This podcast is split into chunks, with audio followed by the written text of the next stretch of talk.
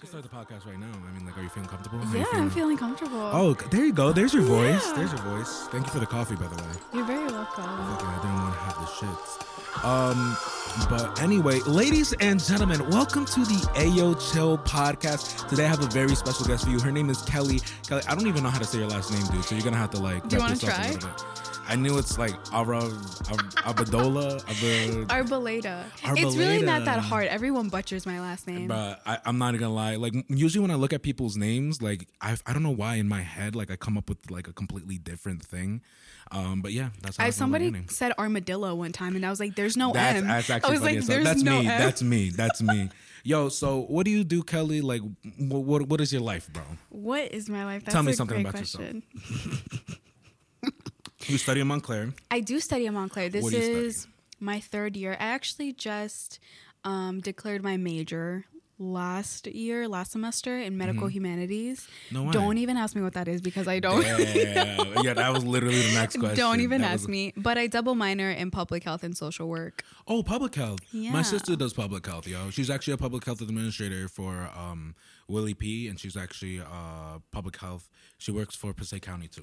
Oh shit! she nah. loves that shit. She loves I mean, honestly, like when people ask me, like, why medical humanities? Because it's a new major at Montclair. Like, it just it became new in like 2018. Mm-hmm. Um, I didn't want to study like the math science part about science Mm-hmm. about health i wasn't really intrigued by it i like the history of it i like how it's changed over time i like studying what's gone wrong ethically like the decisions that have been made in like healthcare that's what interests me Mm-hmm. and that's what i study that's like the best way that i could describe it and then the public health and social work is kind of like a plus. Mm-hmm. Plus, um a lot of the classes that I've already taken fall under those minors. So I was like, fucking knock two birds with one stone. So So that's dope. So what are you trying to do with that? Like after, do you know? Is there any idea there?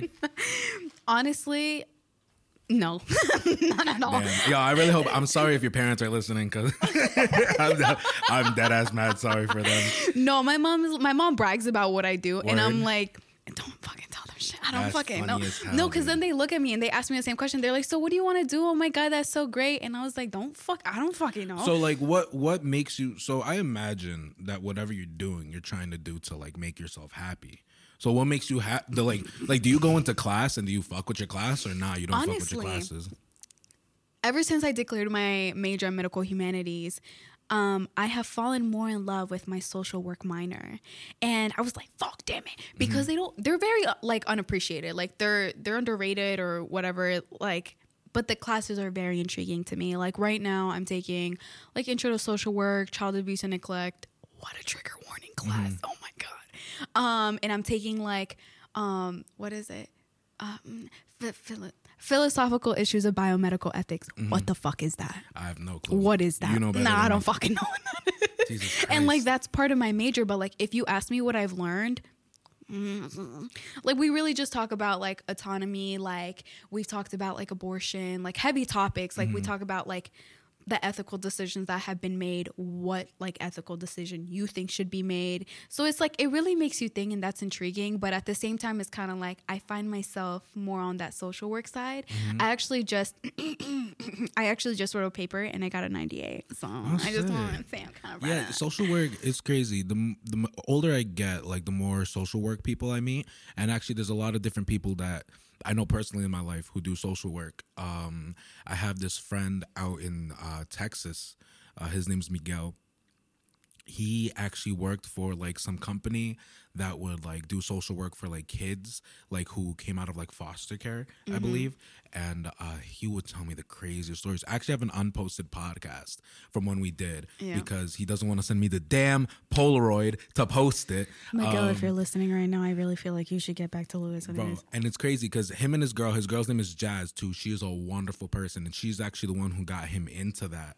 And like they talked about it together, and they worked together, and they That's talked about the stories, bro. But that shit was heavy. That shit was heavy, dude. Because these kids go through it, yo, and it's like you don't know what to do because you know the parents aren't here, or sometimes the foster home is ass as fuck, and the people just don't care. And these kids are like you know halfway to suicide, they're halfway to just like they're just the lowest of the low, and there's they're so naive in a, in the worst way because when you're trying to teach them about life, when you're trying to give them advice, Well, that's why a lot of social workers and a lot of psychologists nowadays, like in this generation, are Hispanic Mm. Because we're all fucked up. Yeah, no, I've, I I definitely believe that. I've de- and it's definitely a, um a topic on the podcast I've talked about before with having Latino parents and having them try to understand what you do. Um, it's funny. My father even like he knows I see a therapist and stuff, but he I forgot what he called it the other You day. You see a therapist? Hell yeah, yo. I just started therapy. Bro, I've seen I've been seeing a therapist. Let's see, and shout out to him because he actually watches this, and I, I love him to Oh, death, bro. He hey. watches. Um, he I've been seeing him. I saw him right out of eighth grade, and I saw Oh, him wow. up into maybe like my senior year of high school, and he helped me through so much stuff like suicidal thoughts, like you know, uh, kind of broken home stuff. Um, and then when I hit my senior year, I was kind of the happiest I've ever been in my life. I had a girl, like I had a scholarship to school, like you know, I was really, bro, I was like really thin, like really, like I'm not gonna say good looking because I think I'm sexy now, but I was like, I love was the like, yeah, confidence. listen, like I was, I was just like on a, on an all time high, right? So I Mm-hmm. stopped seeing him, I stopped going to him, thinking that I wouldn't need him because I thought at the time I thought my depression was cured. I thought my anxiety was cured. You know what I mean? There's not really a cure to depression, to anxiety, to any of that stuff, unfortunately. And it's not it's not bashing it in a way, but I'm, it's it's a lifelong thing that you just learn to get better at, to handle with, and learning how to handle different situations that come at you. You know? So I started seeing him again after I went through like a really bad breakup, and actually he probably like after that breakup was like the lowest point of my life, and it, he me and him worked on our personal how to take care of personal stuff so well to the point that when my mother passed away it was easy for me to accept those emotions go through it go through the whole process stages of grief. And it happened quick bro. Like it happened quick quick. I don't i don't want to say almost immediately like the day after but like a lot of people think it's weird when i tell them the night my mom passed i slept like a baby Honestly, you just hit so many different points that like I can go so deeply into. No, because like for starters, Mm-hmm. like while you're talking to don't mind me because um i totally forgot to put the thing up here oh, so talk to me okay. and listen i'm sorry if i'm not making no, no, like no, eye no, no. contact, It's okay because um, you hit a really important point that um, just recently I was like, oh yeah, I mean, I guess that makes sense. Everyone thinks that like there's like a certain amount of time that you should seek therapy and that it's for broken people. That's not true. That's like a total misconception i 100% agree therapy isn't for broken people. Therapy is for anyone. Like, first of all, I was talking about this um, to someone the other day. I don't remember, but um, I can personally say that right now I'm at a good point in my life. Mm-hmm. I'm very happy. I'm in a stable, loving, healthy relationship. Shout out to my girlfriend. I know she's gonna Yo, shout out to your girl. I've never met you, bro, but like honestly, that shit doesn't even matter because this is the first time we've Yeah. actually seen each other in person, bro. Yeah, and um, like I love my father. Mm-hmm. The relationship with my dad is good. I've been striving at school, at least trying to. Mm-hmm. God knows. Um, but I just started seeking therapy, and I wouldn't consider myself broken, but I definitely think that there's things I need to work on, and Oh hell yeah. I don't think that there's a time that I would like to stop just because like life I don't want to say life is endless, but like I want to go through my life looking at it as a journey Mm-hmm. and never seeing like an endpoint of like that's enough. I think I'm good. Because shit is always gonna happen. It's true. Like you have to know how to live with it rather than just think that it's never gonna happen again because sad times are gonna happen. So I mean that's why I started seeking therapy, but that's why it stuck out to me when you're like I stopped like I stopped going to therapy because I thought like I was good. Yeah, I mean, it's weird. I, again, it was a very young, naive kind of mindset, and you know, it's almost to that point where it's like, I think in a certain age, like you're like it's a certain immaturity where you That's just like you think you're on top of the world, right? You just like Me, I- my freshman year of college. I'll, I'll- I'll say it this way. And this might be something that a lot of guys could understand, like, and especially even today, when you're having too much drinks, or maybe you know, you know, maybe maybe girls can understand too. I actually think I think a lot of girls can Okay. understand this.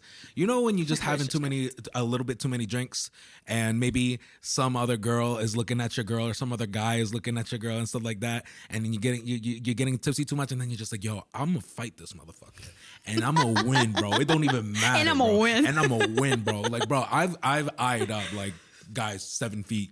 Eight, eight, six, my little like, I five, six, and I was like, can "Yo, handle him." I'll get my hits in. I'll get my hits." I was like, "All it takes is one hit to the jaw. It's over. It's over." But like, nah, you had no chance. Yeah, it's, there's Had no there's fucking chance. chance. There's no chance, dude. There's no chance. It's it's a crazy high, and like, you know, being stubborn and also not being uh, super open with your emotions. Mm-hmm. You know, um, I mean, that's something I struggle with. yeah, I'm I'm not good one at confrontation. Holy shit, I'm not good with confrontation. It makes me so violently uncomfortable. Like it, I get like this tight feeling in my chest, and Mm-hmm. I can't breathe. When someone's like, "No, talk to me, say what's up," and I'm like, I Yeah, that's tough. It's tough. I'm actually the exact opposite. I'm Really? really, I'm really good with Teach me your confrontation. it's it's for me. I mean, like I don't even know confrontation for me. Um, again, a, lo- a lot of my, a lot of my um traumas and how I learned to be a better person all stem from when I went through a breakup. Like my first like big big breakup. It it put me into the darkest place of my life. Um and actually something it, confrontation was actually something that I was horrible with back then. It was to the point where because of what was happening, I wasn't even able to talk about the topic. You couldn't bring up the topic without me throwing up. Like, I Literally would how I feel sometimes. Yeah, I would, I would start gagging, and um, I think that throughout the process of just like going, like it took months and months and. It's probably honestly, I feel like like for the rest of my life, I'm still working on this stuff, but it's just to a point where I've gotten better and better. And for that, it just took me a lot of time to realize that no matter what is gonna come in front of me, no matter what's gonna confront me, straight up, it's either it's a couple of things. It's like how do you want to be told something? Do you want Mm-hmm. to be like, you know, like stabbed to death or do you want to just be like shot in the head? You know what I mean? Shot in the head. As like shot in the head. You know what I mean? So um with a lot of these situations, I kind of think is this gonna hurt? Yes. But you know what's great? If whatever is gonna they're gonna say is gonna hurt, is that I know how to handle whatever hurt that is. Like no other for me, it's like no other pain could amount to what I went through at my darkest. And you know what's crazy? At my darkest, why it was my darkest wasn't because of necessarily the pain. I'm not kind of contradicting myself. But it wasn't necessarily the pain that was the worst, right? But it was the fact that it was that much pain and I had absolutely no idea how to handle it at all. You know what I mean? Literally like when when you're at that point, you know, it sucks. It's it's so defeating. Like you literally feel like you can't do anything. You know what's worse is, I think is what you just said is knowing that you have no idea how to go about it, mm-hmm. but knowing that it's happening. Yeah. Because that's something that I struggle with is being so self-aware of everything that's going on in my life, my emotions and all the like everything, but I me feeling the need to problem solve everything in my life and not going through the actual process of feeling my emotions and allowing myself to feel the way that I do. It's me trying to like like sprint towards the end so I can have a good outcome.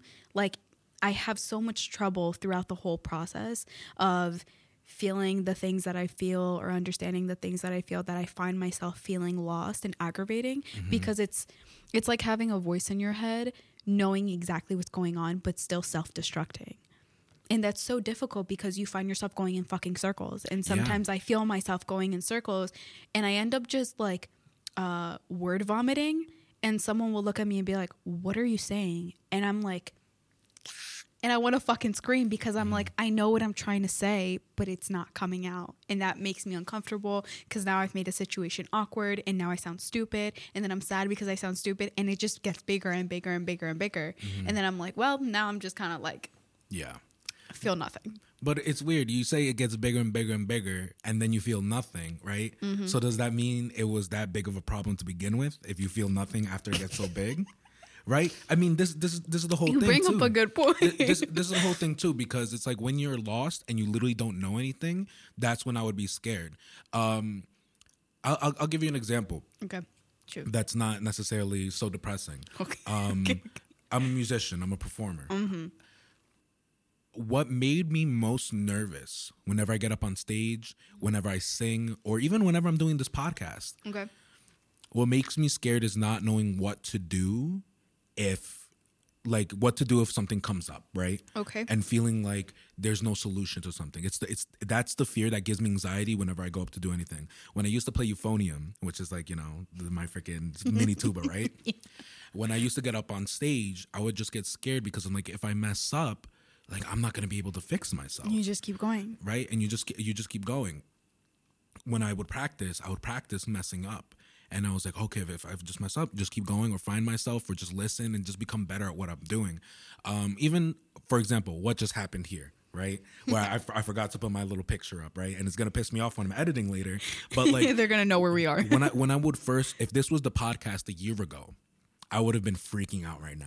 I would have been like, I would have been like, oh my god, I'm so sorry. Like, you know, like, can can we just can you just give me a full second so I could focus on what the fuck I'm doing here and just like fix this real quick? And oh my god, I don't. Also, I, at the same time, I'm thinking like I'm ruining the po- conversation. I'm ruining the podcast, and then that's giving me anxiety. and That's then my thought I'm like, process every yeah. single day with everything I do. But rather than doing just that, I was just like, listen, I'm having a dope conversation with her. It's gonna look. I'm gonna. To me, I was just like, listen, let just tell her like the truth. That's it. Honesty is honestly the best policy. I didn't even fucking notice. Exactly. If you wouldn't have said anything, I would have been like, yeah, P. uh, Like, Yeah, you Would've know, it, it, it just pissed me off because I like, like even just ho- holding a certain standard because a lot of people want things but they don't know how to do it, and again, that comes back from like you know the fear of not knowing how to do things, right? Or the fear of like, oh, what if this happens? Will I know how to fix it? I It's have a really okay. listen. I have a really big fear of fucking up. Like the guilt that I get from fucking up, even the smallest thing. And I have really shitty memory, and that shit's been. I've been trying to work on that. I've been getting better, Mm-hmm. but um, when I forget something, some even something minor, I put so much guilt on myself. I'm like, you're such a fucking idiot. How could you forget something so small? And it's like. I start to beat myself up about it when it's like it's lit- like it won't matter in 10 minutes. Mm-hmm. It's not going to fucking matter. Me parking, I go, where the fuck is this bell thing? Me mm-hmm. holding two Starbucks drinks, me holding my phone. It's dark as shit outside. Yeah, I I, was like, fuck, I'm going to be late. He's going to be so mad and then I'm going to mm-hmm. like hold him back like exactly all of that is what came through my mind 30 minutes ago. But what I say, chill vibes, bro. It's all chill vibes. It's all, and, and you know, you know, it sucks. thank you, thank you, thank you. Um, you know, I think with it too, we when when we don't know how to do things, at the same time, we love just as humans doing everything fast. yeah. We like to try to get everything done as fast as we can so we can fix the problem. Okay, but time isn't real. Mm-hmm. Well, time. Okay. Well, I'll say time isn't real, right? but the process of getting anything done is. Yes. Like you don't Okay, necessarily have to put a, a time length to anything. You know what I mean? Um, in the sense of like, for example, my age. I'm Okay. 23, right? Uh-huh. I'm a year out. Well, I'm not technically not a year out from graduating, but I'm a year out from when I was like, you know, supposed to graduate, whatever, Mm-hmm. right? Do I have my life together right now necessarily? Not really. You know what I mean? Well, I'd say, alright. I would say, you know what? I'd say, yeah, I actually do have my life together, but not to what society would think is having your life together. Coming out of college, getting a job dir- directly on your degree, um, getting out of college and having lots of money and shit. I'll, t- I'll tell you what, right now, I'm the happiest I've ever been in my life. I'm traveling. I'm doing this stuff, which is fun as fuck. Do I make any money from the podcast? No. No. You know what I mean? Do I put hella hours into the podcast, like editing it, and like now, like we're trying to come out with merch um, at the end of the year and stuff. So hopefully, like for holiday season, you know, you'll be able to Heck cop some merch. So, Oh, but yeah. um, Christmas present.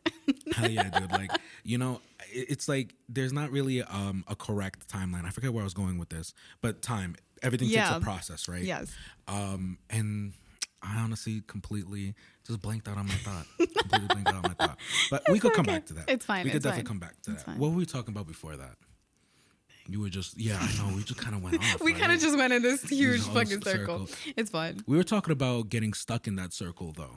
Getting Yeah. stuck in that. Okay, so when you do, okay, I know what exactly what I'm talking about. There you go. Um, so you were talking about getting stuck in that circle and i think that kind of correlates too with people wanting to finishing finish everything at the same time. The biggest Mm-hmm. thing i learned from my lowest point in my life was that you need to work on things one step at a time.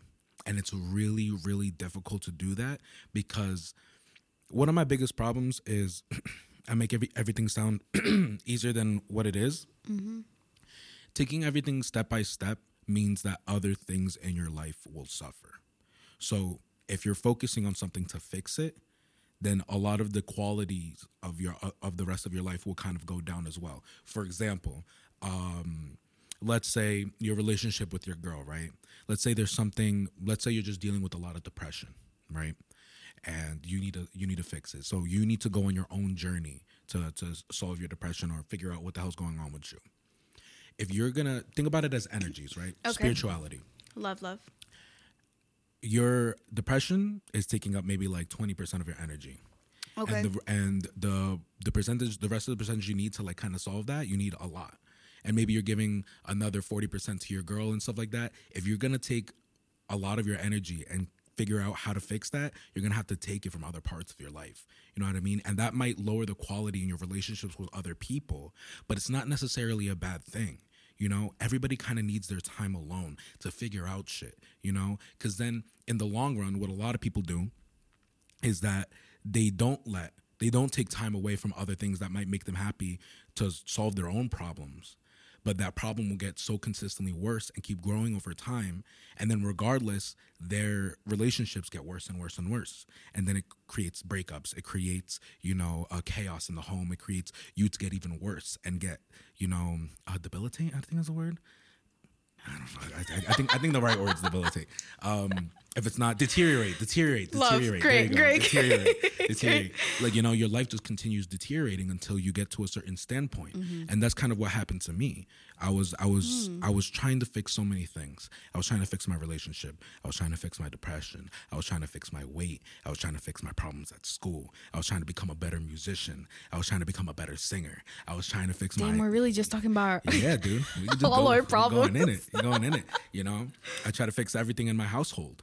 I couldn't do all of that at the same Yeah. time. What are you, Superman? No. No, and you know it's crazy. At the time, you know, my relationship, it, it, I think a a part of it why it didn't work out was because it needed more attention from me, and then what I needed to do to fix myself was actually give it less attention and more attention to myself. Hmm. And at the time, maybe we like.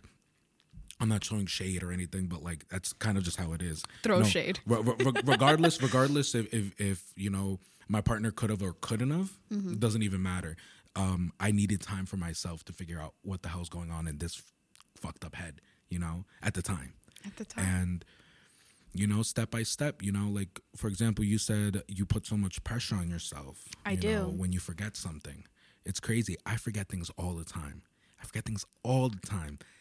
This podcast, I'll literally read you my. So what I started to do was make lists for myself, so I don't forget things. I started writing things down. Even my therapist always tells me, write things down, and I'm like jack shit. I'm like I'm like nah nah. I'm not writing anything. You're like down. that's not gonna He's- benefit He's, he's like write down your feelings, and I was like, what is that gonna do? What is it, Oh, bro? he's having you journal. L- let me let me tell you something. let me tell you something, and I will say this like on camera. I don't give a fuck. Journaling, writing everything down will change your life. I guarantee it, bro. It's the most slept on thing ever. And you know what? It's kind of like people expect immediate results. People are very no, impatient. yeah, you know? it's not like a, it's not like you write for a week mm-hmm. and you're like, yeah, yeah, this shit dope. yeah, no, yeah. that's not how it works. Nah, nah, nah. Like over time, you'll start You have to do stuff. it periodically. Well, And- continuously. Yeah, my Consistently. notes my notes are fucking filled dude like for for the podcast for like let's see i have over 1000 different notes Holy shit! like easily Read one. easily. Read like like it's between like you know writing music things Yeah. reminders for myself um i have a list for people i want to get on the podcast um I, like my schedule too like i forget the shit out of things my calendar like i color cord i color color coordinate that stuff you know like look look how october looked like for me bro october was fucking crazy you know and it, it's tough even putting energy into that is rough I mean, I wouldn't say I have a, a different perspective on. Um, bro flame me bro what Oh, you no, got? no, no, no, no, you no, no, no. You want to know why? Because let me get into it. Let me put my thoughts together, even Mm-hmm. though they probably won't be when I start talking. Before I met my girlfriend, my partner Lauren, Mm-hmm. um, I thought I was chilling. Like I knew I had some trauma, but like I was like, yeah, like I'm cool, like whatever. Like anyway, I started seeing Lauren. Actually, we started talking. Well, she first messaged me um, November 14th of last year.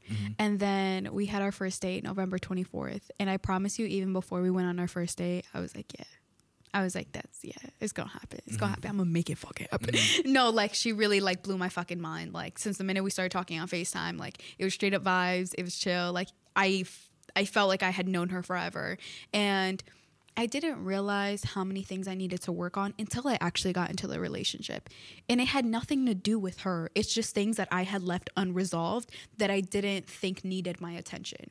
Here's my thing though never once did I think I should probably leave to work on myself because imagine how fucked up it really would be if everyone had to leave a partner that was good for them to go fix themselves and then come back. You know what? I agree with that. Do you know what I'm saying? No, because I, I completely agree. I completely agree. if this person is really for me, like they're gonna be like with me through like thick and thin. Mm-hmm. You know, like that's the whole part part that like like whoa brain fart. Yeah, yeah, uh, like vows, right, in a wedding. Mm-hmm. Um, you know, through th- through thick and thin, through sickness and health, like that's for a reason. You know what Mm-hmm. I'm saying? Like I don't just want to be with my partner through all the good. Like there is stuff about me personally that I need to work on. Yes, and I will. Mm-hmm. That will need my attention, my undivided attention. But I have learned to separate those two things. Oh, yeah. and it's hard. Don't get me wrong, because relationships take commitment and.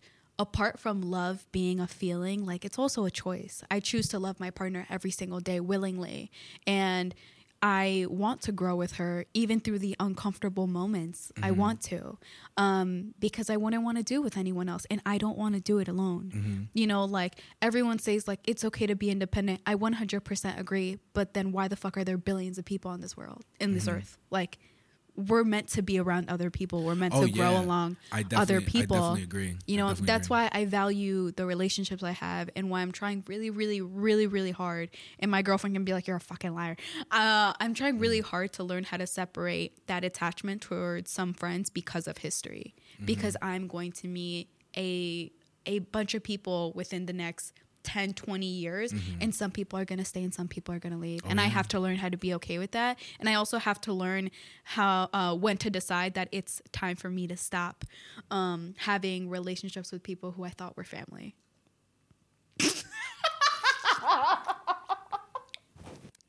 Um um anyways thanks for having me. I I will say this. I'm sorry if I I'm sorry if I came off the wrong way before, and I don't No, necessarily. no, think, I just wanted to give you Oh yeah, my yeah, yeah. perspective No, on yeah. it. Because I agree with your perspective, and maybe I didn't explain myself the right way. I don't necessarily think you need to leave your partner, right? But I Okay. do. I do think that a good partner would understand. Like you know, a, Okay. a, a good up. There's good communications Mm-hmm. into where you need to sacrifice in the relationship for each other, right? Okay. Like for example, um, and it's crazy. Again, Miguel, give me your damn Polaroid because we had so many good conversations. Um, I, I, I was actually kind of getting it into with my friend one day. Oh, okay. And we were, we were talking about. Tell me more. We were talking about. Um, he was just like, I was we, again the same conversation about like you know your partner and how like you need to be under you need to be understanding to each other like if you want to do something like let's give an example like he wanted to get a job and that job would cause him to not spend as much time with this girl but he needed this job to progress for himself right okay a good partner would understand that. You know, and it, it would suck not seeing each other as much, you know what I mm-hmm. mean? Not being able to do the things you can like while that's happening. But like I said, that's kind of like a road you need to take. And that's why I mean like your energies kind of your energies kind of shift where you're sp- putting more energy into yourself and less energy into your relationship. But it's kind of like a temporary thing until that thing grows, right? Once that thing grows, you have that settled, it's like boom. Then you come back and it's like bam, look, I'm better than I was before. Well, that's what I'm saying. Like, mm-hmm. Relationships are about commitment. You Yeah. know what I'm saying? It's like, give and take. It's a lot of give and take. you know, but that's also that's someone's personal choice. Mm-hmm. If someone is like, you know, I understand you're doing this for your own benefit and stuff like that. I just personally feel like this wouldn't benefit me and I don't want that. I can respect that. Do I think it's kind of fucked up? Yeah. But Mm-hmm. like I know that a lot of shit a lot of shit is going to happen in my life um where maybe I won't have enough time for my girlfriend. But I would hope that she stays with me Yeah. there's a lot of stuff that are happening in my girlfriend's life currently or like were like a month or two ago and i took any time out of my day to be with her even if i couldn't be like by her side she coaches field hockey um rec uh middle school i love her so much um, I'm fucking happy and for you, dude. i would Damn. go to all the games that i could i would go all, even if i sat there for two for two hours not knowing what the fuck field hockey is Mm-hmm. I wanted to be there because of her Yeah, and, and You know that- what I'm and that- saying? and that's dope as hell. That's literally dope as hell. You know, like I said, it's a lot of give and take. You make that decision, and it sucks because some some people don't realize how much of a sacrifice that really is. You know, Mm-hmm. and unfortunately, like you know, like in my case with that big breakup that Mm-hmm. I, I I did, like it was to the point where like I needed everything on me. I needed everything on me, and at that at that point, like it, I need, I was so fucked up that it's like there's no way I was gonna keep the relationship. There's no way. And, Well, and- you also don't want to mm-hmm. cause more damage when you know that you're the mm-hmm. damage. yeah, you know and, I- and you know what? I'm so happy because you know, looking back at it, because she broke up with me, right? Um, I'm stupid bitch. Anyways, I'm so sorry. No, just kidding. it's just cool. It's cool. It's cool. I mean, we're not cool, but I mean, like, it's it's cool. I mean, like, much love to her, but like, Love the mindset. no, Love for the real. mindset. It's all love, like all like success and happiness towards her, like for real. But wow, like, you're really doing better. that, like So positive. yeah, no, I'm being I'm being so serious. Like I literally just hope kidding. I love the that. best for her, the best in her life. I hope that one day we can like talk, maybe one day, Mm-hmm. you know, just catch up as people, as friends, because that's what we used to be. But um, you know, that decision literally drove me to be where I am today. You know, and I don't know if I had the strength to walk away from that. I definitely did not. You But don't she- think but- so? But she had the strength to end it. She hmm. had the strength to end it. So you're grateful for that. Oh, I'm I'm so fucking grateful. I wish I wish you knew how grateful I fucking was. Cause dead ass, like a lot of who I am today is like from the lessons I learned through that journey. You know if you're mean? watching, thank you for breaking up. That's what. Yeah, there's a lot of ways to look he at is it. doing better than ever. Do it of- again. There's a, there's a lot of there's a lot of fucked up ways to look at it. You know, um, I like this topic that we're on, love. Um, one of the things we want to talk about is kind of like the universe, spirituality, and stuff. I kind did. of broke it down a little bit Okay. into like two areas. Okay, um, and we kind of already touched around those two Oh, areas, but? I, I wanted to see like where how in depth we could go with it. okay. So I kind of broke it up into like, for example, we just talked about love. I wanted to talk about like, uh, what, what where would you rather go in the part of the universe? Kind of, it's kind of a mixture of universe and life. Okay. There's the love part, and then there's the death part. So it's like Oh my god. Okay. you could dictate So this. so funny story, LO, real quick. Yeah, go ahead. Um as of lately, like the topic of death doesn't sit right with me. But that's because I haven't really had a significant death that has affected me deeply. But the topic itself really makes me uncomfortable. Um, and my girlfriend has been kind of I don't want to say teaching, but has been having really deep, meaningful conversations with me on what death is, the effects of death, what happens afterward, grieving. And I'm so like appreciative, but like it's so hard for me to understand when it hasn't happened yet. And I'm so scared for the time it does. Let's talk about it now. This is actually this is actually my favorite topic. Really? Like the, my my favorite topic within the past couple years has been death Mm. because I've experienced a lot of it, and Mm-hmm. my mom passed away um, a year and a half ago now. yeah. So, you know what? The thing that upsets me most about death is that it's not taught enough in schools. It's not because they think it's a taboo topic, but exactly. we need to. I, I will say what I will. Ahead. Um, I do think that we should stop making it such a taboo topic because it happens. Like it's a normal thing that happens. it's the only thing that all of us are guaranteed to go Yeah. through in life. The only thing that we're 100% guaranteed to go through in life. There's some people who don't even know how to talk their whole life. You know what I mean? Yeah. In rare instances. Death is something that everybody goes through. And you know, I say I say um actually real quick, let me grab the charger for my laptop. Because if I don't grab the charger for my laptop, the screen's gonna die, and if the screen die, at that You're point, gonna fucking I, lose I'm, it. I'm, I'm gonna lose it. Then I'm gonna be like, oh nah, I do not not know what to do now. Like I gotta wait for this shit to Okay. reboot. I gotta like bring this all up. Give me one second, dude. Hi guys, welcome to my podcast. The Kelly, the Kelly Armadillo podcast. Stop fucking calling me armadillo. It's really sad how people butcher my name though. I'm not lying. Like y- you really just sounded out like R Bo Lay Da. If it takes me more than one second to try to figure out your last name, I'm not even trying. Isn't bet that- yours uh Beto? What? Like my, my Your last name? No, no, no. My last name is Apaso Saavedra, right? So like, if people like, I don't even. I'm not mad. Stop. Are I'm you like- serious? They'll be like Apaso Saavedra, and I'm like, yo, honestly, I can't blame you. I can't blame Wait, you. Wait, why did I not know that? I have no clue, dude. Wait, so where does where does Beto come from? Beto's my nickname, and it's what my mom used to call me. Uh, start the violin. we, about, we about to get into it right now. Don't you fucking worry, bro. We're about to get into it. Damn. All these all all this what a year and a half, two years. I really thought that your last name was Beto. Yeah, you're wild. Fucking dumbass. I mean, this is the first time we are actually seeing each other in person, which is actually yeah. the coolest. I mean, we've been on Facetime and everything. Like, yeah, bro, we've vibed since day one. Whenever Yeah. we started talking, bro, like Since we vibed. day one. and it's it's insane. I've had people here who I could probably relate to more than you, like a lot more. And I'm not even saying that in a bad way. I'm just saying like I've known them for years, Mm-hmm. or like they've been around. Their podcasts have not been as comfortable as this one. Which is insane. It's absolutely insane. No, I mean like that ass. I guess it's crazy. But nah, death that makes me happy. death. Let's talk about it. All right. I know. I know. Muerte. And at, and at any point, like if you feel uncomfortable, just let me know and we can move on. Goes and throws up, Yeah. comes back. Anyways, uh, anyway, guys. Um. So death. They don't talk about it enough in school. no, they don't. They don't. Let's. They don't. A lot of people don't even know necessarily how to deal with it. And I feel like, for example, my family growing up, they always talked about, you know, uncles who had passed away. You know, and Yeah. and, and I guess it's kind of not not to completely switch rails and stuff, but like for example, I know your family's first generation, right? Yeah. my family's first generation. You know, we've First talked gen? about Anyways, yeah. no, shout out first gen, bro. Viva la we fucking raza, struggling. bro. we struggling. but you know, they've talked about you know people dying back like when where we're from, right? Like for example, I'm from Peru. They've talked about family dying out there, um, and I've never experienced that here at all in my life, and so.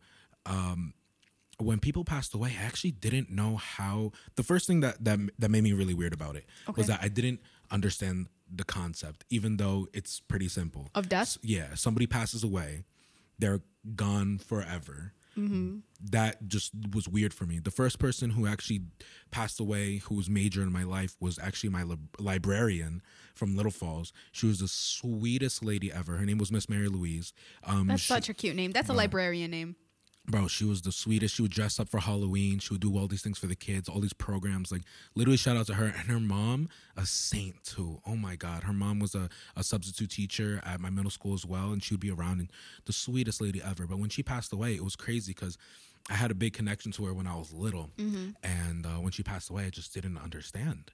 I didn't understand and i remember going to my first wake and I was just like, you know, the body's there, and you know, everybody's crying, everybody's like really sad, and I didn't even know what to say. You know what I mean? I felt like sorry wasn't good enough, you know, or like I can't say it's gonna be okay. She's gone like, forever. you know, she's gone forever. Like, what am I gonna say? Um, so that was like the first kind of traumas. And if you have any questions in between me, No, you know what's funny? I've never actually been to a, like a service, Mm-hmm. a wake, or anything like that. So it's like interesting to hear other people talk about it. And my girlfriend's talked about it, but like it's crazy because I I cannot relate. You know what I'm saying? But the topic itself, the topic itself, does scare me tremendously. Like, I, I will say this. Um, I'm gonna come back to the wake part because I actually do think it's very important. Okay. it's very important. okay, um Going going through that process and everything, it, it's very weird. You know, when someone passes away, the best thing you can do, and this is gonna sound super simple, the best thing you can do is literally just be there and give as much love as you can, because those are one of the moments in life where literally nothing will help them except time. And the only thing that will comfort a person when they're in that kind of lowest point is just love, being there, and like however they need to grieve, because everybody has a different grieving process. Mm-hmm. Everybody. Some people are criers. Some people are just very silent. Some people literally just they, they laugh. There's people who laugh Yeah. at, at wakes, you know, because that's the only thing they that that's the feeling that comes out, you know, regardless like whatever that's Isn't going that into their mind. It's it's how the physical body, like the natural yeah, response that it- happens, it's like weird, happens. but I could kind of understand because you know, like for example, when I told you when I was at the lowest point of my life, everything came out at once. Like whenever I would have these spurts of emotion, you know, and sometimes I would laugh, sometimes I would cry, I'd throw up, I'd just go into straight panic attack, you know, like in and out of different emotions so quick. And when that happens during death, you know, um, I'm trying to. Um, the death part and everything, there's nothing you could do about it, you know? And it's kind of you you there's no good advice to give someone who goes through a grief a like immediate death. There's no good advice. As much as you would like to say something, you know, unless it's comforting towards them, and that's what I'm saying, like just love. That's all you could do. I love you. I'm here. Hug them, you know, because there's nothing you could do, unfortunately. You know, there's nothing. And that's kind of a hard part of it Yeah. but making sure that they get as many open opportunities to actually go through that grieving process is very important. You know, for example, I wrote down here, I was like, tell her why it's important to go to a wake. Why it's important to go to a wake, even if you're uncomfortable. Mm-hmm. Unless you're crazy, crazy, crazy uncomfortable, you know, like this is the last time you're going to get to say goodbye to this person. And everybody kind of looks at death differently. I'm a very spiritual person, and I mm-hmm. believe that when you die, your spirit does leave your body, but it goes back into the universe and it goes back into like a full circle, and you can still feel your your ancestors, your family as energy.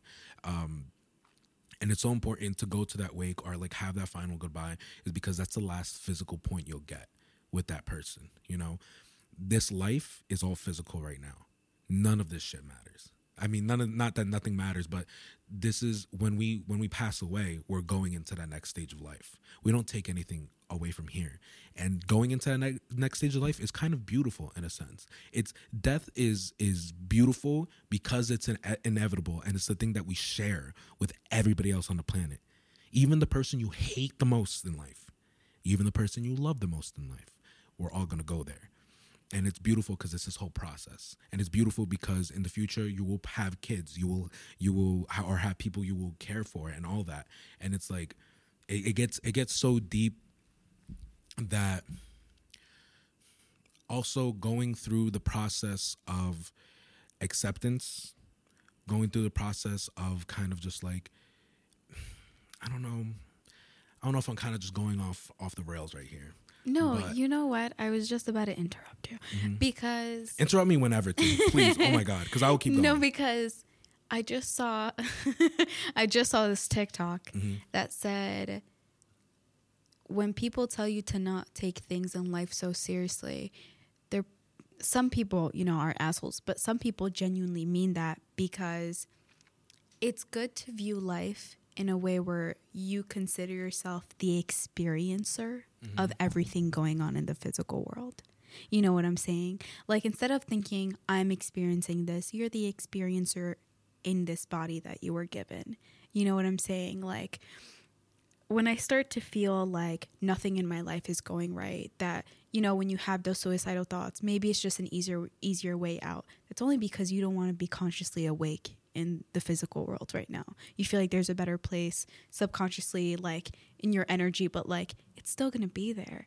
And also feelings are temporary. When I think about those suicidal thoughts um back when um they can come back. oh yeah, You know what I'm saying? Like I could be like, I'm totally fine now, and I do feel fine now. I don't have those thoughts, but who am I to say those won't come back? You know what I'm saying? So I think about death, and I'm like, would it be easier? Sometimes, when you know, would is would it be easier to just end it? And you know, not to get too sad or anything, but it's just like, what is that gonna do? Mm-hmm. You know what I'm saying? yeah. The the correlation between the two, and even the correlation between what we were talking about before. Again, I think a lot of those suicide because I've had suicidal thoughts too, and it's something that I've worked on with my therapist. And you know, I, I actually agree with you a lot in the sense that who who's to say that they don't come back? Um, I actually say that's something you're gonna have to deal with the rest of your life. Yeah. There's there's points where I get frustrated enough today, currently live, even though I'm telling you I'm the happiest I've ever been in my life. Suicide thoughts still come back, and it's not it's not. It's, it's crazy. I don't bring them up even to my. I'm so good at, at handling them and like kind of like talking to myself now, that is nothing I bring up to my therapist anymore. You hmm. know, it's kind of like if I needed to, I would. You know, but like I said, I don't think there's a cure for some of these things. I think it's just like you learning how to get better at them, dealing with them, and realizing it. Well, yeah, because death is inevitable. Mhm, death is inevitable. Right? It's like you said, the one thing we know for sure that is going to happen to every single living thing is that we're going to die. Mm-hmm. You know, and I am trying to learn to find comfort in knowing that and accepting that Mm-hmm. and knowing that the people I love will pass away. Hmm It's very difficult to go through. But it's very difficult because I go in this thing like, what am I gonna do? Is life even worth it? I, I can't live without them. Like my father, right? Like not to get too personal, but my dad's going through some through some health stuff, Mhm, so sorry to hear that. and he's my best friend. When I came out, he literally was like, "Okay, what do you want for lunch?" I was like, Mm-hmm. "What?" I was like, "What'd you say?" Mm-hmm. He's like, "What do you want to eat?" And I was like, "Did you not just hear me? I'm gay." And Mm-hmm. he was like, "Okay," and that took me by surprise. But he was the first person who just bluntly accepted me, and like to think even that my dad will pass away. Oh my god, makes me want to throw up because I'm like, no, he can't. He can't. He was the first person to ever accept me. He cannot pass away. I cannot do it without him. Again, it's it's it's hard because because a lot a lot of things that we associate with death is negative. It's we negative because we we're don't- taught those negative Mhm. things. and we never think about the positive you know? And is is a lot of people like to say is there any positive with death? Is there really?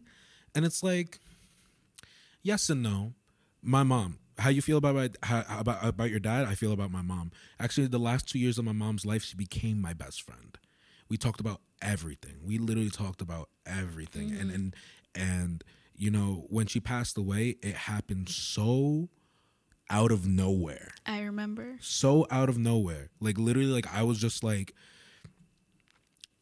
literally like the night bef- like the night of, she was just working on stuff for her students. Literally, all she was doing, she was doing what she loved. You know what I mean?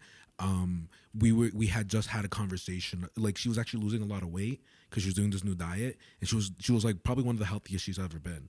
You know, um, and when it happened, uh, I was thinking, you know, obviously you think about all the bad. I, I, I, I look I look back at it now and like for example, my niece was just born two months ago, and I think about why is she not here to enjoy this? You know, she always talked about retirement and she was preparing for that shit heavy.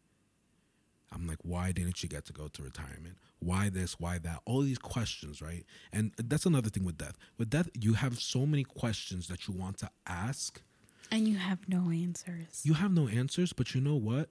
Your life and the way you live it will gradually give you those answers. Something, some, something uh, really dope that someone told me when my mom passed away.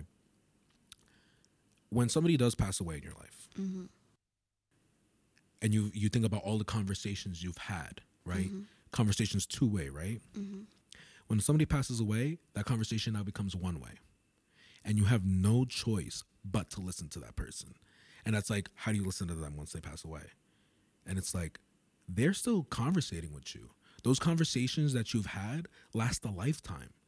And the way you look at those conversations change over time. Hmm. My mom told me once, I this is uh, it's something I hated hearing when I was younger.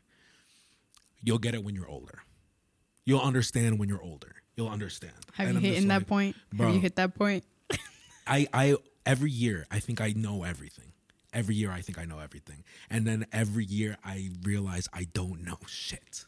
I don't know I shit. I don't you know, shit about like, shit. I I um, well, as soon as my my niece, man, I love I love my niece to death, bro. Holding her for the first time, seeing her in the house, experiencing her. I remember my mom told me she was like, and I opened up to her about my suicidal thoughts, right? And she told me she was like, if you died, I would die. She's like, because I don't think there's anything else I would have to live for on this earth except my children. And looking at my niece now, I, she's not even my kid. She's my she's my sister's daughter. But I look at her and I'm like, if anything happened to you, I would just, I would die. I would just I would die. Like I don't I don't even know how I would get through it, you know? Um but the convert like my bump what this came from is my mom told me she's like when you have kids you will understand because I, I remember her telling me I was like yo listen like eh, like like that ass little immature ass me like when I was talking about suicide thoughts I was like yo listen if it happens dude you'll be fine bro you'll be rocking the next day trust me you don't gotta pay for my fucking clothes anymore you she's like none of that matters and I was just like listen listen you'll you'll you'll chill bro If I make cut jokes about shit- that all the time. Like Facts. I told my dad, I'm like, yo, if I'm out, like you be alright. And my dad was like, my dad said the same thing. My dad was like, you are all I have. And realistically, like I love my homie, but he a loner. I love him, but I really am the only thing he has. And a part of me, mm, a part of me thinks that that's why I carry so much guilt when things go wrong, is because, for example, I am all he has.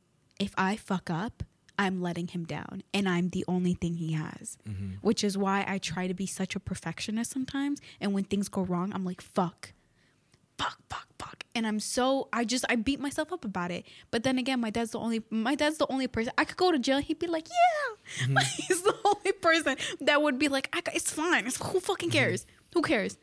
And I love his mindset, but I wish I kind of had it like him, right? But I totally forgot where I was going with this.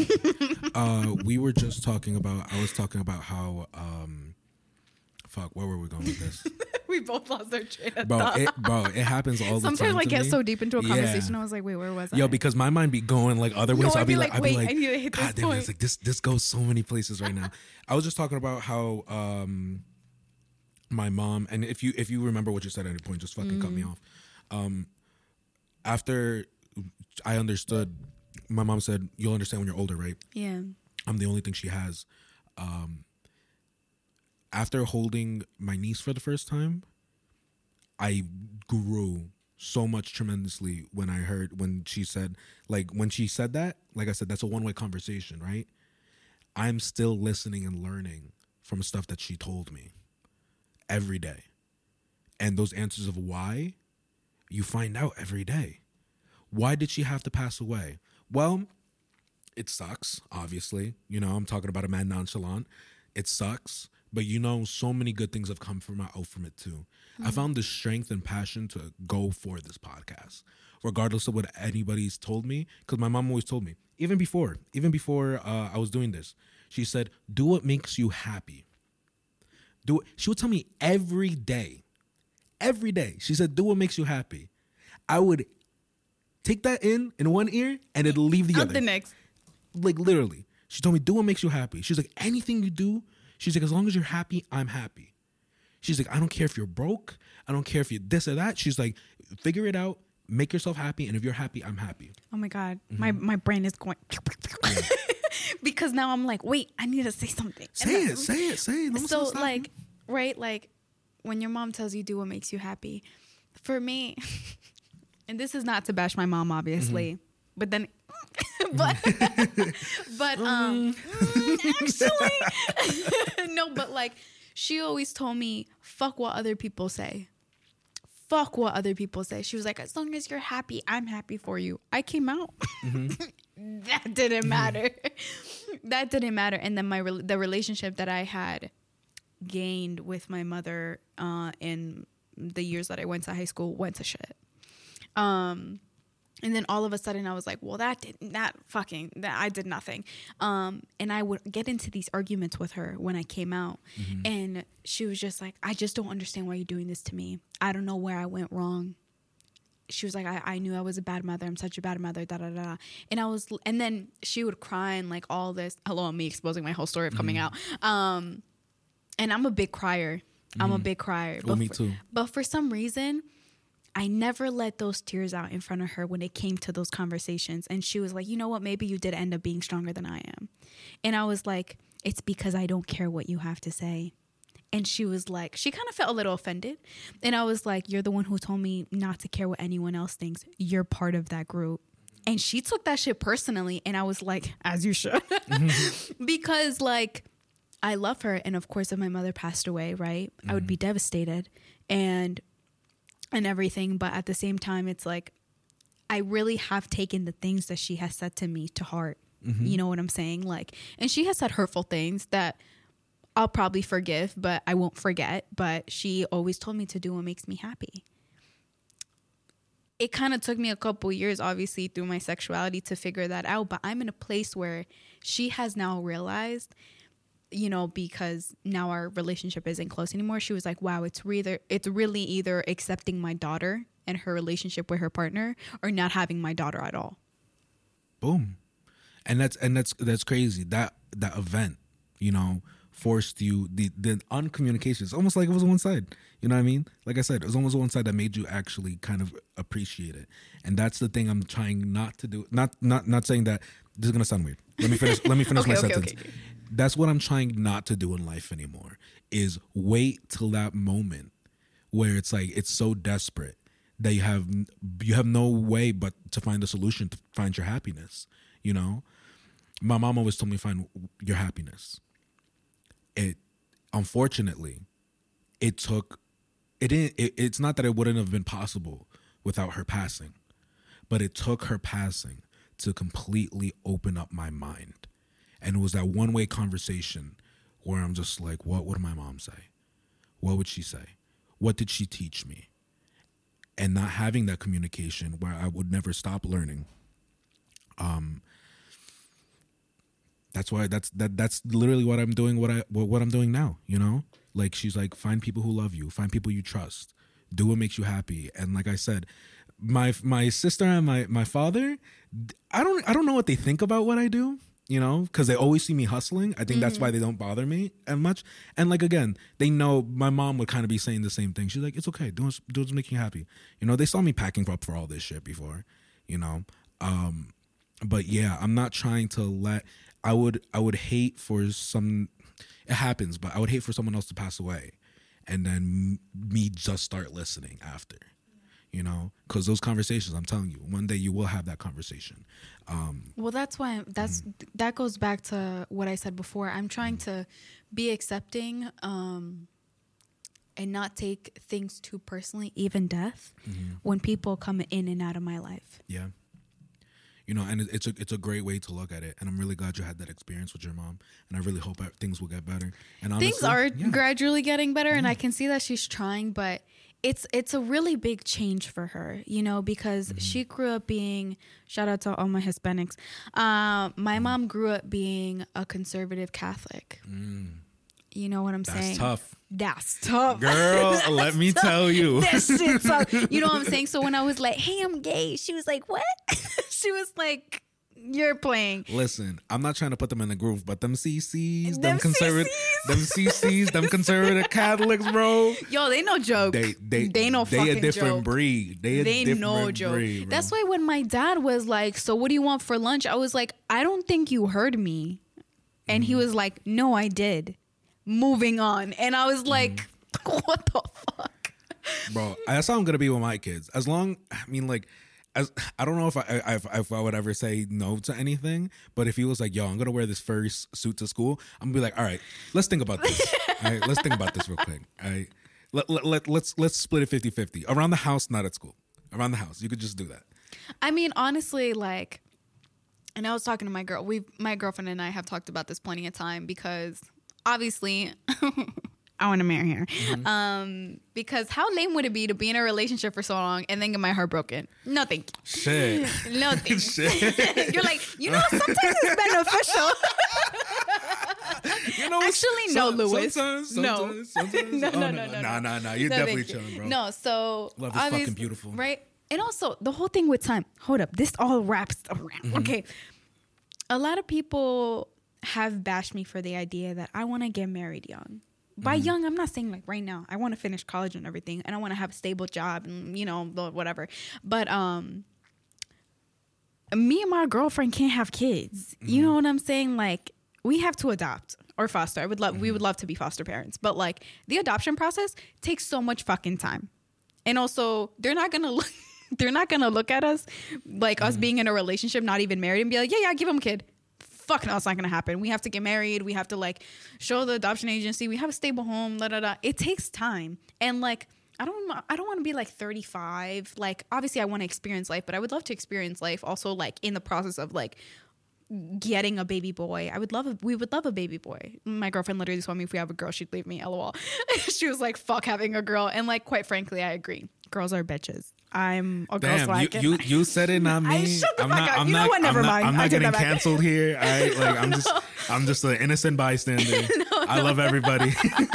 I love everybody. no hate, love is love. Anyway, no. So, Mm-hmm. um, where the fuck was I going with this? Damn. No, I was. I was actually just about to, about to say like no one could tell you when the right time is. No one can tell you, right? Because can you. everyone has a different story, Mm-hmm. and no one, no one that's not you should write your story. You know, that didn't really make a lot of sense. No one who isn't you should tell you how to live. Like, you know what I'm saying? Yeah. So Mm-hmm. it's like, I don't want to hear it. Fuck. Like people get married. Pe- people in like the 50s got married when they were like 16. Here they are Mm-hmm. with their abusive husbands when they're 80. They're fine. They're fine. Okay, hold on, hold on, hold on. All right, all right, all right. There- number one, that's not fine. if you're in an abusive relationship, uh, No, please leave. Seek yeah, help. please leave. Please seek seek help. help. Shit, See a therapist. Fuck. They're kind of expensive. Actually, funny story, Mm-hmm. real quick.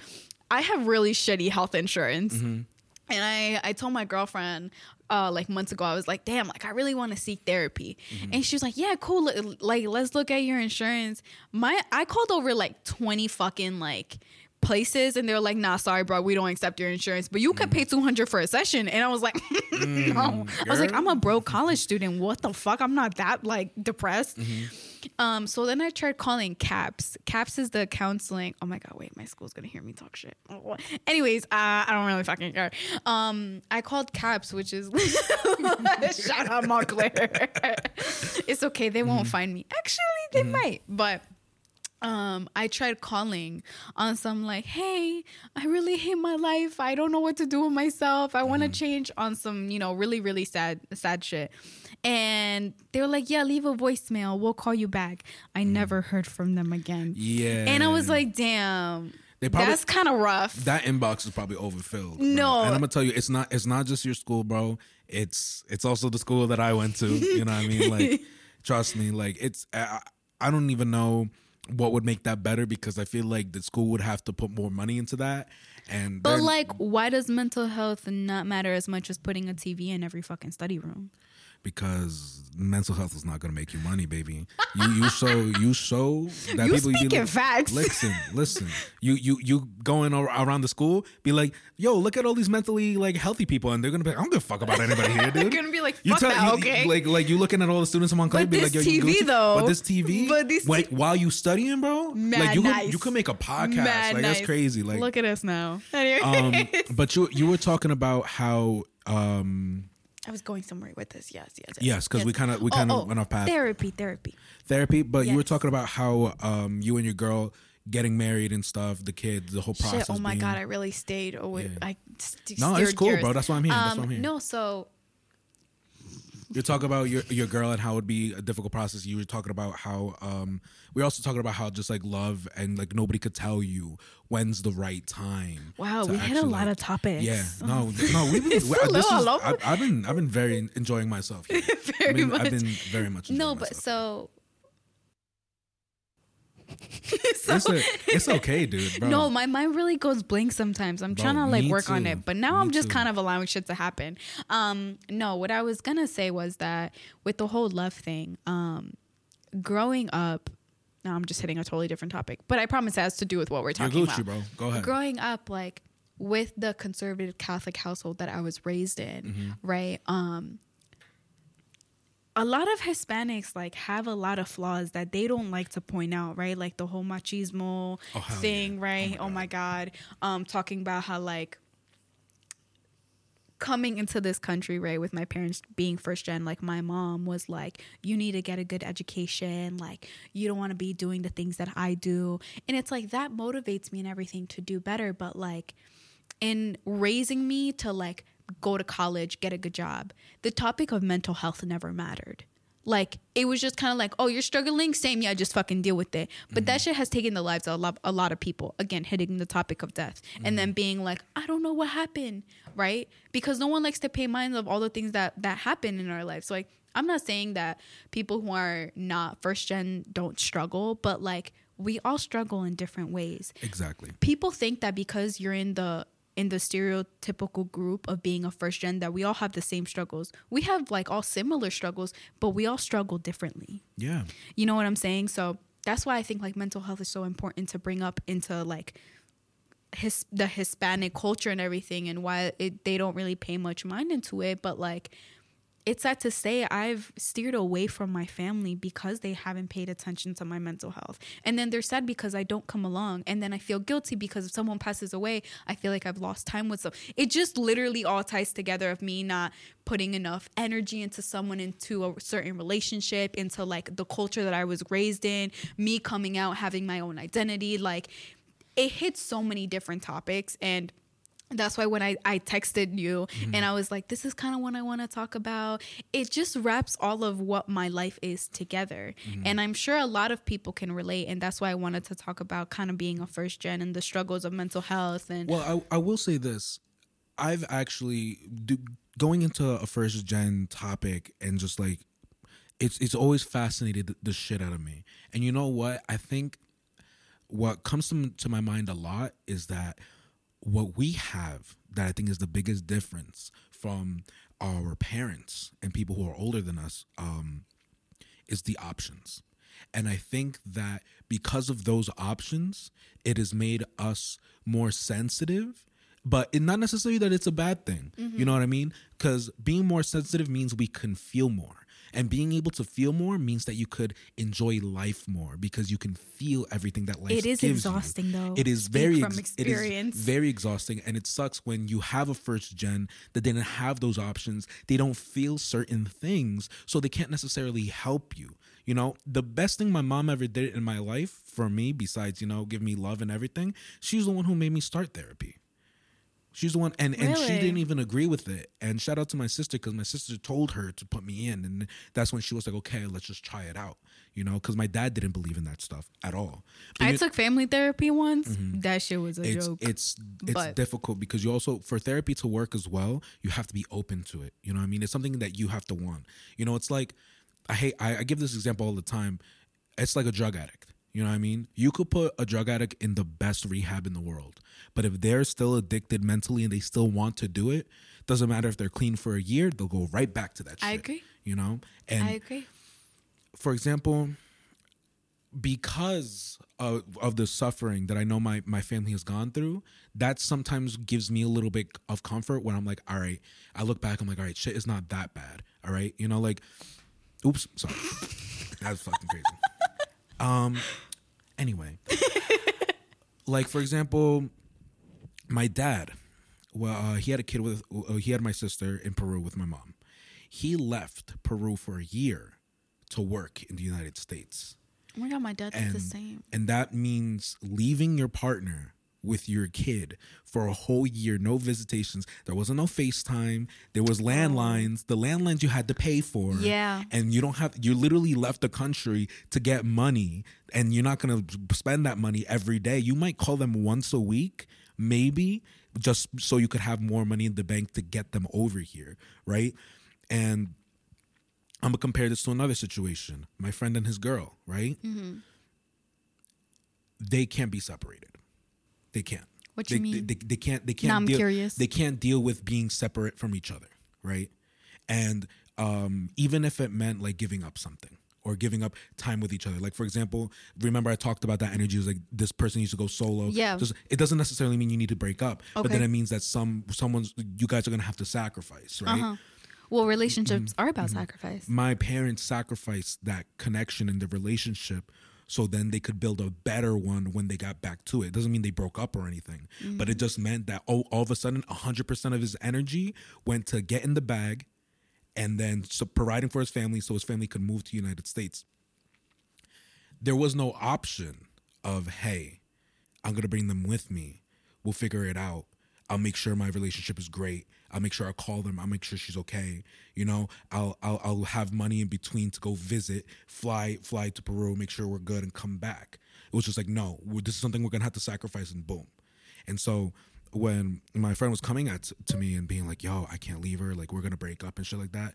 Like, I'll look back and sometimes I'll have like that first gen mindset. I'll be like, "Bro, my dad left his whole wife with a kid for a whole fucking year, talking on the phone, Once a, a week. shitty once a week, and you can call your girlfriend for free." You can Every FaceTime her every day for free. You could text each other every day. And I'm, I'm and while I'm going through this whole process, I'm like, I sound like my fucking parents. I was like, but then I, I kind of understand that. You know what I mean? But he never, he will never in his life understand that pain. He will never understand that sacrifice. He will never understand it. And if he didn't know a story like my parents and he didn't grow up with something like that, he wouldn't necessarily probably even sympathize with it. He just knows his pain and what it means to him, you know? And that's why I'm saying it's important to kind of open up your eyes too. You know, that's when I kind of started, instead of just hating on my parents for not understanding depression, for all this stuff, I kind of looked at it through their eyes because unfortunately, they didn't get to feel. You know? Well, the thing is also like some of them, like I, sp- I speak on behalf of my mother, I guess. Mm-hmm. It has taken her 50 years to realize she has unresolved trauma. And due to the unresolved trauma, she raised me the way she knew best or the way she thought be- was best. Fucking boom. you know what I'm saying? Mm-hmm. And like, I suffered from that, but I also understand in a way she didn't know any better. Even if it's wrong, because it is, Yep. she didn't know any better. You know what I'm saying? And it took her own daughter getting educated to tell her that she was mentally ill. Yeah. And she was like, nah. And I was like, really? And then I'll hit every certain point and she was like, oh. I was like, yeah. Because you know what? I will say this. Even with that whole example of mm-hmm. them of them doing that,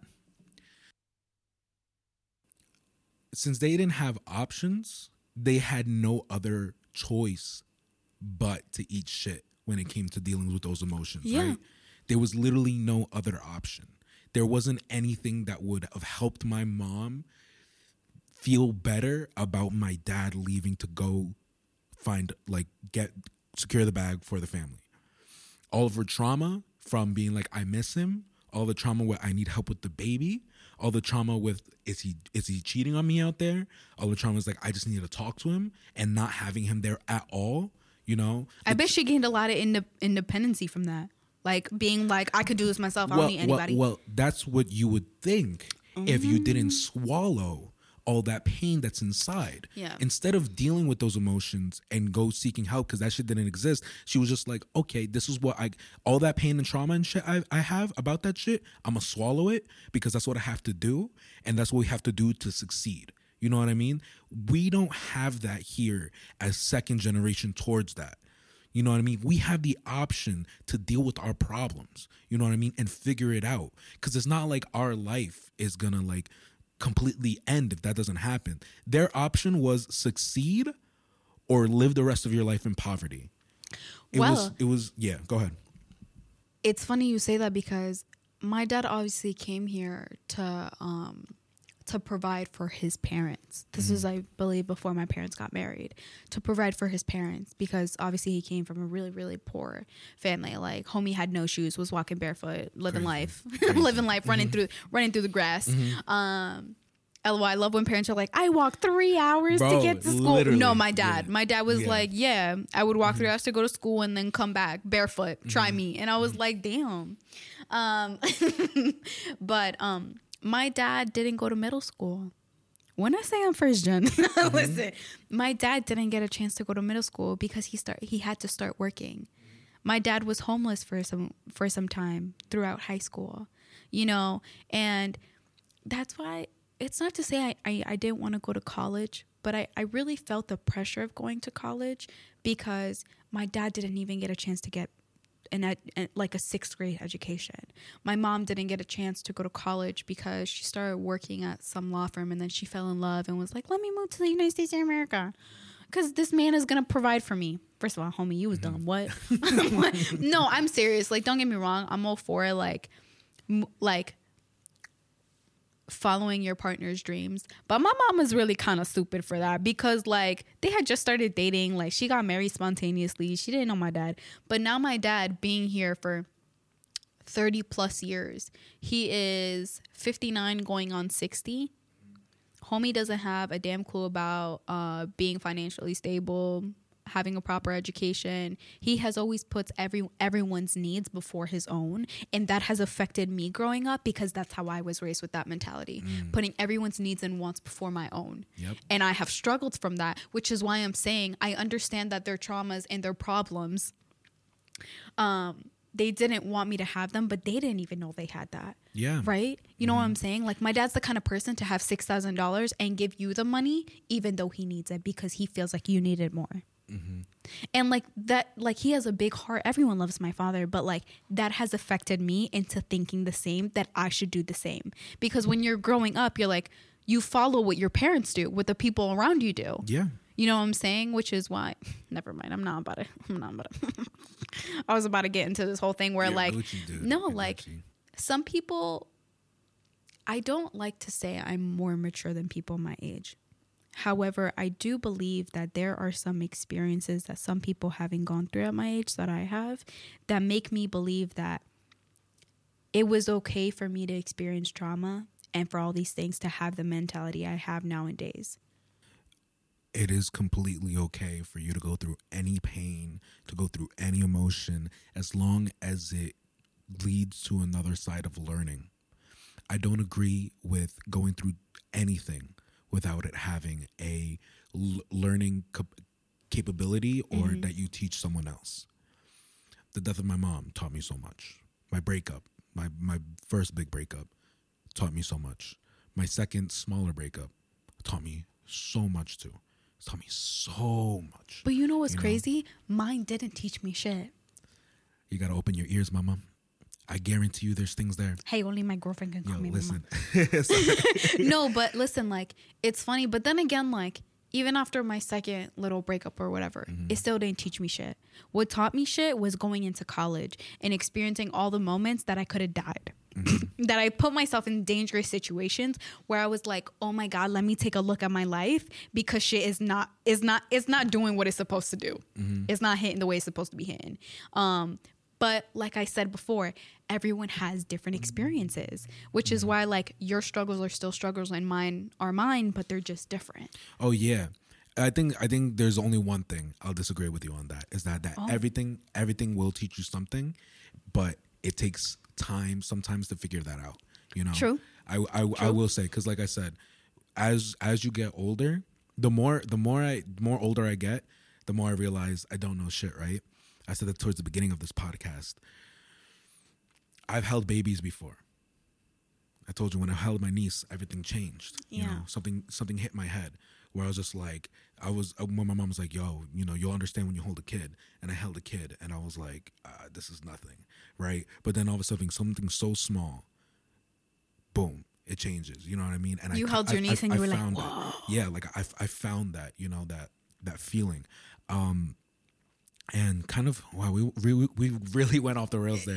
We- I wanted to take it back to the trauma that our parents experienced, right? So they learned to kind of just eat shit and keep on moving for that success, right? For the success. And they I feel like they also to a certain extent probably feel like, yo, I went through all this shit to make your life easier. And in technicalities, your life is easier, right? Yes. Technically. Technically. Because Yes. like I said, I didn't have to wake up at two o'clock in the morning to get to school. You know what I mean? I rose I rode my little chubby ass in the school bus that was heated. My was- dad drove me yeah. in his little Toyota car. Yeah, Mhm. bro. Like I was fucking around with the kids every day. I had a beautiful childhood, and I had a beautiful childhood. Well, I had comparative to their childhood. I had. I might as well be like the richest person in the world, right? Um, and they probably feel some type of way about that. You know, they probably do. Um, but it doesn't necessarily give them the right to not like their traumas too end up going to us. Actually, I'll say this: my mom taught me this. Oh my god, I need to mom- burp again. I'm so sorry. No, you're Gucci, bro. I'll, every time you burp, I'll edit it out. It's cool. No, I've been burping so many fucking You're, times. no, you're, you're dead and it's ass the whole podcast. you're dead ass fine. Um, so my mom taught me, and how I believe about energies as well. Your energy doesn't necessarily just dissipate into nothingness when you die. After death, what I believe and what like you know my mom has taught me is that your energies get split between the people, your family, and the people who love you, because they're the ones who absor- absorbed it. So when you leave, and your energy is different than your spirit right? Your energy is different than your spirit because the spirit's more like angels and you could visit people and whatever, right? Your energy is literally the thing, the phys- one of the physical things, the physical, non-physical things that you leave in this world, and that will spread to your family. When my mom passed, I think I took it so easily because my mom went the like literally it was so weird. The week that she passed, she was the most zen I've seen her in her life. She was really talking to me about it. She was like, I have no hate for anybody. I forgive everybody. She's like, I literally have not an ounce of hate in my heart. Like I'm I'm happy, I'm content. And my mom would tell me, she was like, when people pass and they have hate in their heart, that's why you want to build towards happiness. You want to build towards not having any bad energy in you because that energy will go to other people. My mom literally had nothing, nothing but love to give me when she passed. Nothing but love to give me. And I think that's what made it so easy. It made it so easy because I like literally physically absorbed that energy. And I was just like, it's gonna be okay. That's it's gonna beautiful. be okay, you know? That's so so beautiful. it's, so it's it's hard because like now like when I when I talk to my dad, I'm like, Dad, I know you have issues, and now I talk to him almost like a little bit um uh what's it called kind of selfish on my part. I'm like, dude, you have so many unsolved issues. When you pass, dude, that's just gonna fuck me up. No, Yeah. stop. I've mm-hmm. literally gotten into conversations like that with my mom because I think my mom has a lot of hatred towards herself. Mm. And oh my god, bless her, so, bro. no, like I'm serious. She has so much hatred towards herself. And I know why. I mean, some things are I'm still trying to figure out, but then again, it's not my life. Mm-hmm. But she has so much hatred towards herself and what life has done to her.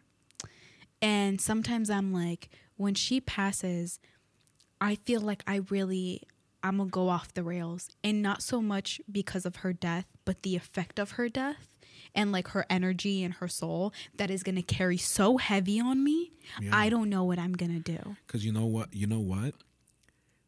When you do absorb that stuff, I hope you don't. I hope she. I, I really hope I really, I don't. I really pray she she Really she figures out all of her stuff. But again, my mom like that's that's that falls onto our shoulders to figure out and listen to those one way conversations and figure them out so we don't pass them on to our kids to everything. Like i said right now i'm in a super zen place. I really have no hate against really anybody. Do people make me upset when i think about them? Hell yeah.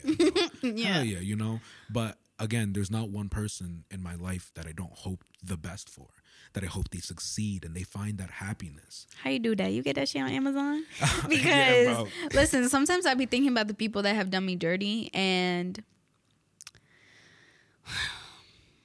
everything happens for a reason. And Exactly. I understand that. exactly And I'm I've seen that shit on TikTok where it's like people treat you the way they view themselves or like how they feel like they're being treated, whatever the case is, right? Mm-hmm. And I think about situations where people have treated me shitty and I'm like but how selfish do you have to be to not give a damn about my own feelings or the things that you are doing or saying to me that hurt?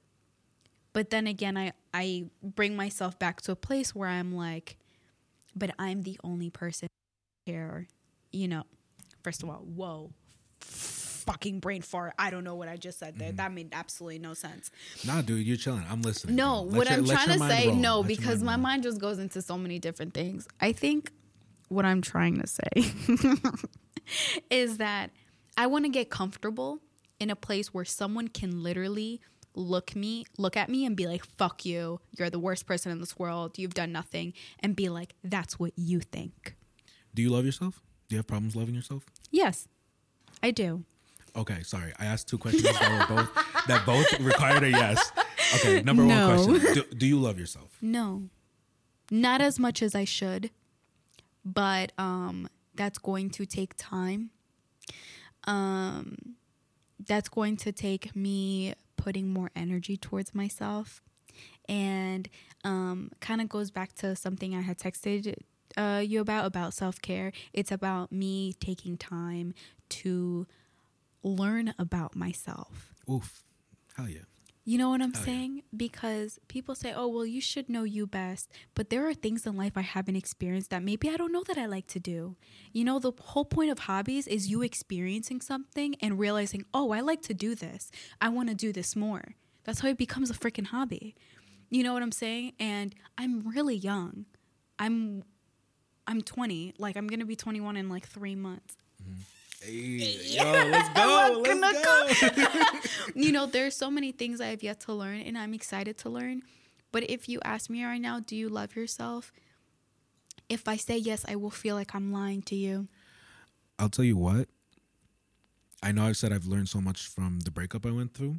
The number one thing that I learned from the breakup, the number one thing is how to love myself. Loving yourself is this this kind of sucks. This kind of sucks. But you cannot truly love someone else 100% if you don't love yourself. And even though you think you are, because you don't fully love yourself, you might be giving them everything you can. But if you really love that person, you're going to want to give them even more, right? You're going to want to give them all of you. And you can't give them all of you if you don't love all of you. Why would you give why would you give the part that you hate to the person you love? That's true. Why would you do that? You wouldn't do that. No. Like I wouldn't I wouldn't be like, you know, have a piece of bread and the moldy part I'm giving it to you. You know what I mean? I'm eating all the good bread.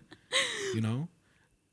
To completely love someone else and have love for others, you need to first love yourself completely. And it's fucking hard. Oh my God, is it hard? I've dealt with weight issues my whole life. My whole life. I deal them with them now, you know? Every time I look at that podcast camera, I would look at myself. I'm like, look at this fat shit. You know, when I first started, when I first started. And I just learned, I was just like, you know, I have so much love for myself that I'm I'm worth way more than I am just at face value. Whatever this camera says, I don't give a fuck. If people want to call me fat, people want to call me whole, but shit doesn't matter. Why? Because I love myself. I know who I am. I know what I stand for. There's people who have fucking told me like they the certain things that they think about me, right? It never bothers me because I again the the love with yourself is like the relationship with your girl. Think about it like this: you get into arguments with your girl, right? Okay. Well, at one point, at some point, hopefully, I, I hope it never happens. I hope everything's perfect. But I'm saying, probably at one point, you'll have an argument with your girl. Okay. It's a regular part of any relationship. That same concept of a relationship you're gonna have with yourself. Sometimes I look in the mirror and I'm like, damn, I'm sexy as fuck. Be like, God damn. I was like, yo, mama, you did right, bro. You did something here. You did something here, mama. Yo, I, res- I, I, I respect you. I You look at yourself in the mirror, you're like, yo, you could kind of get it. yeah. And then like, you know, other days I'll get out of the shower and I'm just doing my face.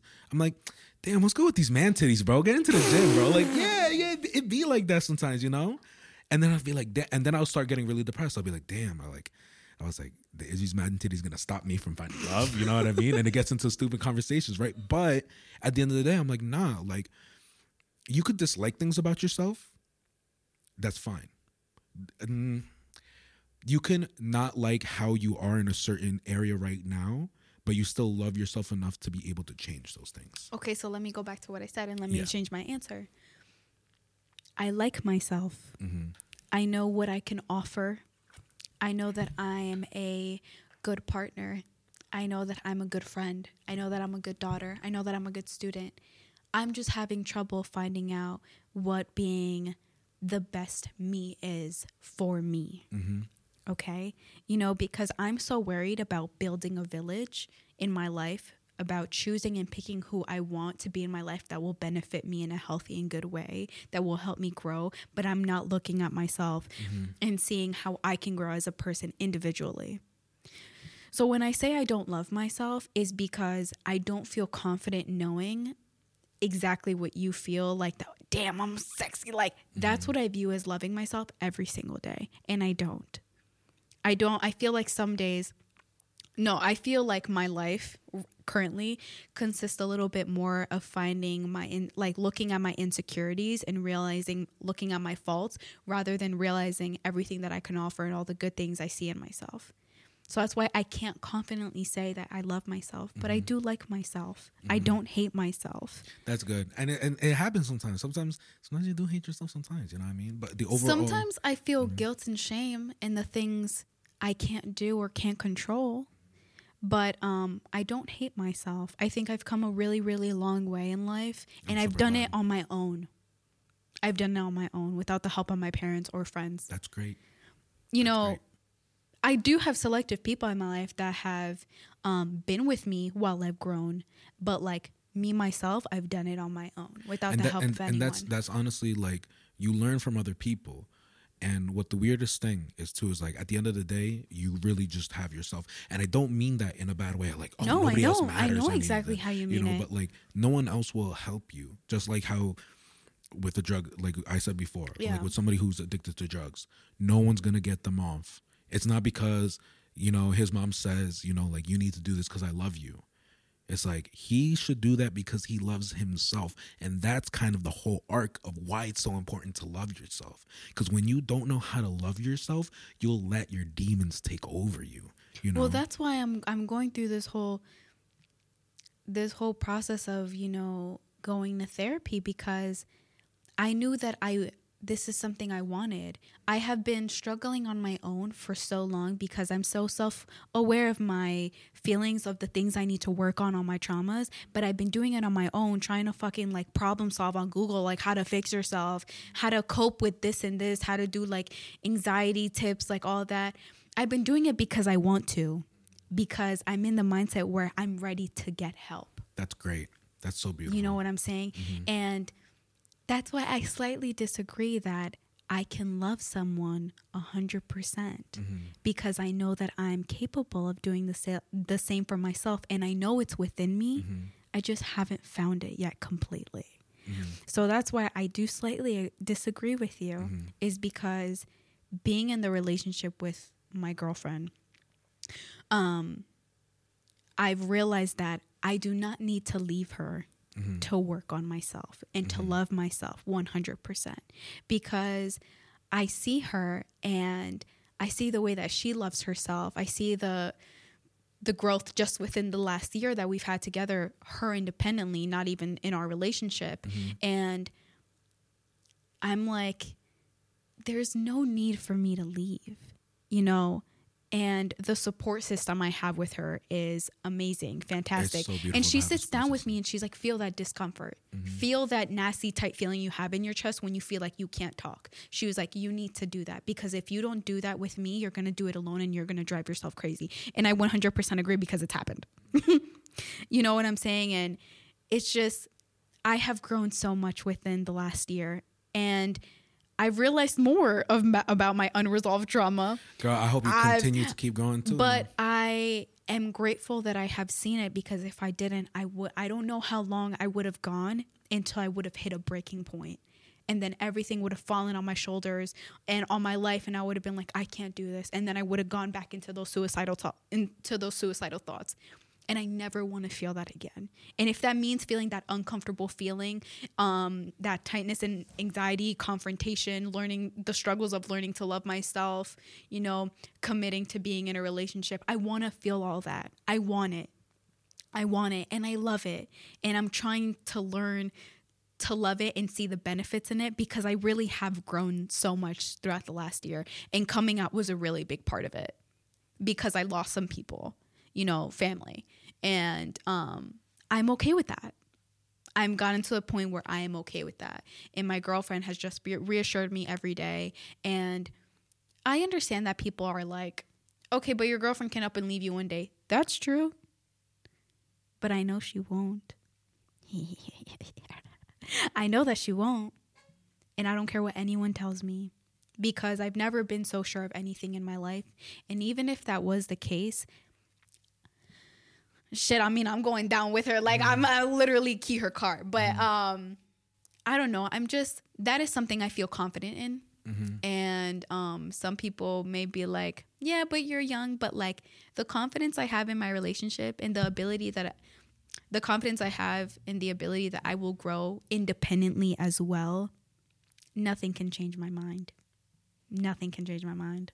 Kelly, we're coming to the near end of our podcast. I'm gonna tell you this is one of the most beautiful conversations I've had on here so far. I definitely have to have you on again. Don't make me sob. I'm wishing I'm wishing you until until the next time we we meet. I'm wishing you luck with everything you're doing. I hope you get to learn more. I hope you continue going. Me too. I hope everything like works out. I'm your number one fan over here, yo. Always at the podcast, yo.